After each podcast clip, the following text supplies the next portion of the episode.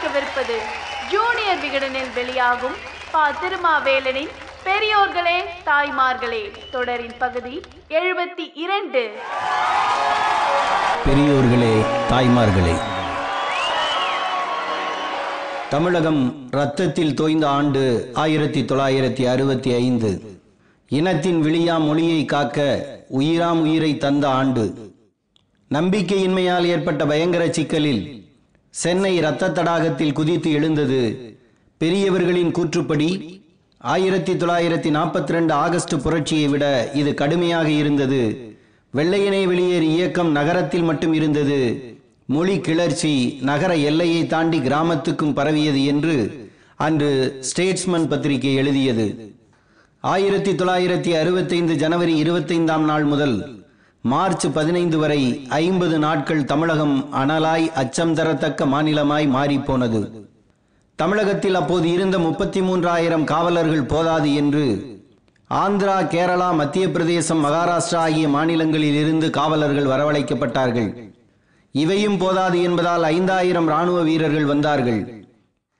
தமிழக பள்ளி கல்லூரி மாணவர்களை அடக்க இராணுவம் முதன் முதலாக தமிழகத்துக்குள் வந்தது.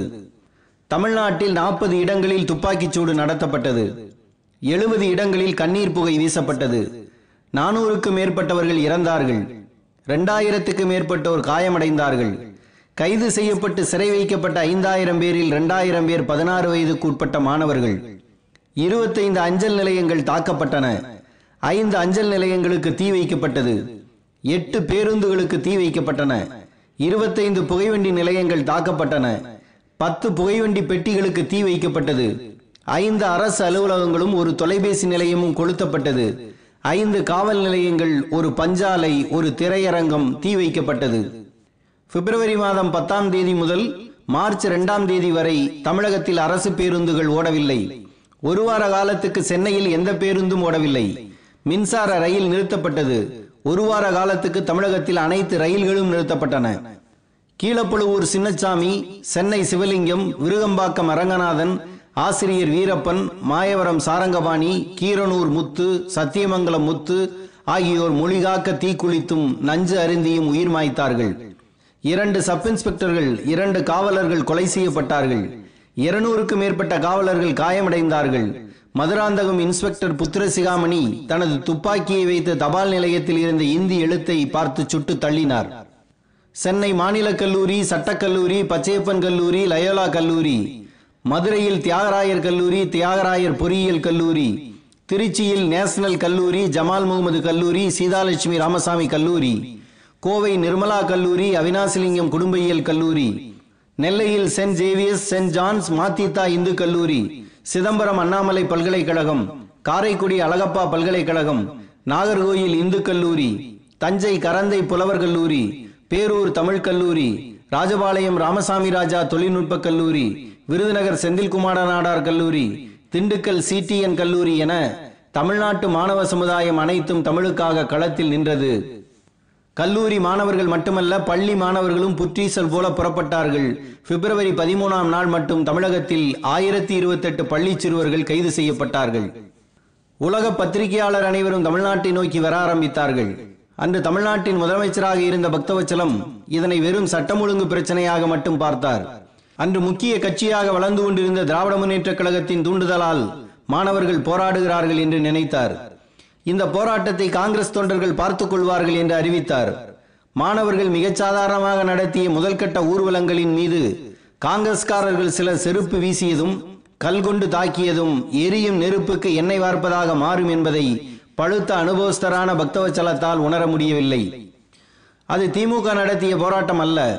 பிப்ரவரி ஆறாம் தேதி இந்தி எதிர்ப்பு போராட்ட மாணவர் தலைவர்களை அழைத்து பேசிய அண்ணா, போராட்டம் எல்லை மீறி போய்க் கொண்டிருக்கிறது, எனவே போராட்டத்தை நிறுத்துங்கள் என்று கேட்டுக்கொண்டார். இதனை மாணவர் தலைவர்கள் ஏற்கவில்லை. அண்ணா சொன்னதற்கு பிறகுதான் போராட்டமே தீவிரம் பெற்றது. போராட்டத்தை முன்னெடுத்த தஞ்சையில் கணேசனும் விருதுநகர் சீனிவாசனும் தான் திமுகவை சேர்ந்தவர்கள். மீர்சா ராமன் போன்றவர்கள் காங்கிரஸ்காரர்கள்.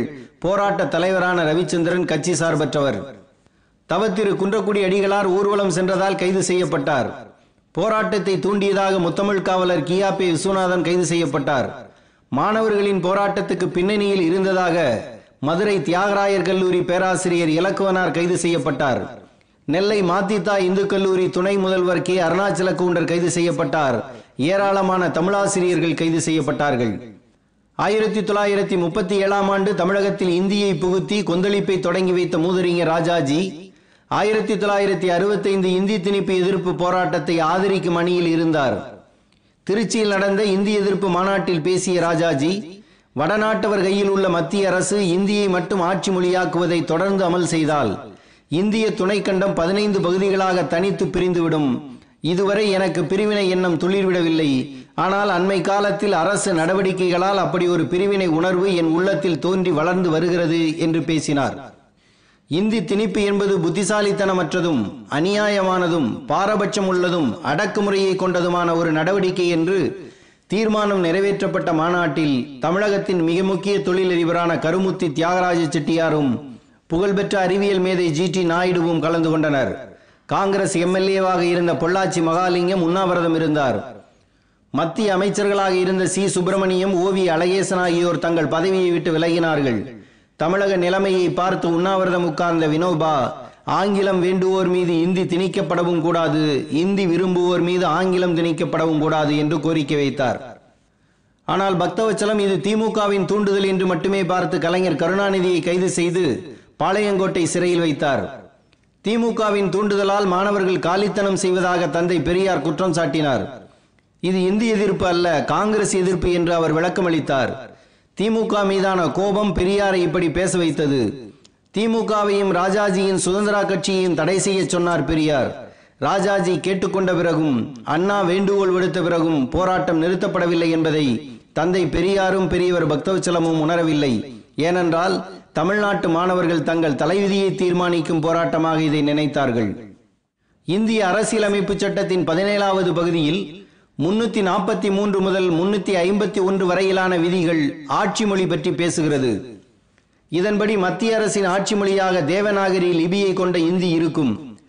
இந்தியை முழுமையாக கொண்டு வருவதற்கு முன்னதாக பதினைந்து ஆண்டு காலத்துக்கு ஆங்கிலத்தை நிர்வாக நடவடிக்கைகளுக்கு பயன்படுத்த வேண்டும் என்கின்றது அரசியலமைப்பு சட்டம். பதினைந்து ஆண்டுகள் என்றால் ஆயிரத்தி தொள்ளாயிரத்தி அறுபத்தி ஐந்து வரை என்று பொருள். இந்தி ஆட்சி மொழி என்பதால் அதனை வளர்த்தெடுக்க பல்வேறு முயற்சிகளை மத்திய அரசு செய்தது. அப்போதெல்லாம் கடும் எதிர்ப்பை தமிழகம் தெரிவித்தது. இந்தி பேசாத மாநில மக்கள் விரும்பும் வரை ஆங்கிலமே நீடிக்கும் என்று பிரதமர் நேரு கூறினார். எவ்வளவு காலத்திற்கு மக்கள் விரும்புகிறார்களோ அதுவரையில் ஆங்கிலம் இருக்க வேண்டும். அதற்கான முடிவு கூறும் உரிமையை இந்தி பேசும் மக்களிடம் விடமாட்டேன், இந்தி பேசாத மக்கள் தான் முடிவெடுக்க வேண்டும் என்று நாடாளுமன்றத்தில் பிரதமர் நேரு கூறினார். நேருவின் மறைவுக்கு பிறகு பிரதமரான லால் பகதூர் சாஸ்திரி காலத்தில் இந்த உறுதிமொழி மீறப்பட்டது. இந்தியும் ஆங்கிலமும் ஆட்சி மொழி என்று சொல்லாமல் இந்தி ஆட்சி மொழி ஆங்கிலமும் அத்தோடு இருக்கலாம் என்று ஆட்சி மொழி குழு கூறியது. இதன்படி ஆயிரத்தி தொள்ளாயிரத்தி அறுபத்தி ஐந்து ஜனவரி இருபத்தி ஐந்து முதல் இந்தி ஆட்சி மொழி ஆகும் என்று தெரிவிக்கப்பட்டு விட்டது. தமிழ் இரண்டாம் நிலைக்கு தள்ளப்படும் என்பதல்ல மாணவர்களின் பயம். இந்தி படிக்காதவர்கள் இரண்டாம் நிலைக்கு தள்ளப்படுவார்கள் என்று தமிழ்நாட்டு மாணவர்கள் பயந்தார்கள். அதனால்தான் இதனை தங்கள் வாழ்க்கை பிரச்சனையாக, எதிர்கால பிரச்சனையாக மாணவர்கள் பார்த்தார்கள். ஆக்ஸ்போர்ட் எழுத்தாளர்களில் ஒருவரான மைக்கேல் பிரீச்சர் எழுதினார், ஆயிரத்தி தொள்ளாயிரத்தி அறுபத்தி ஐந்தில் இந்திய மக்கள் தொகையில் எட்டு விழுக்காடு அளவே உள்ள தமிழர்கள் அனைத்திந்திய வேலை வாய்ப்புகளில் பதினெட்டு விழுக்காடு இடங்களை பெற்றிருந்தனர். இதற்கும் மேலாக மிக உயர்ந்த பதவிகளையும் வகித்து வந்தனர். இவ்வளவும் ஆங்கிலத்தில் அவர்களுக்குள்ள திறமையினால் கிடைத்தது.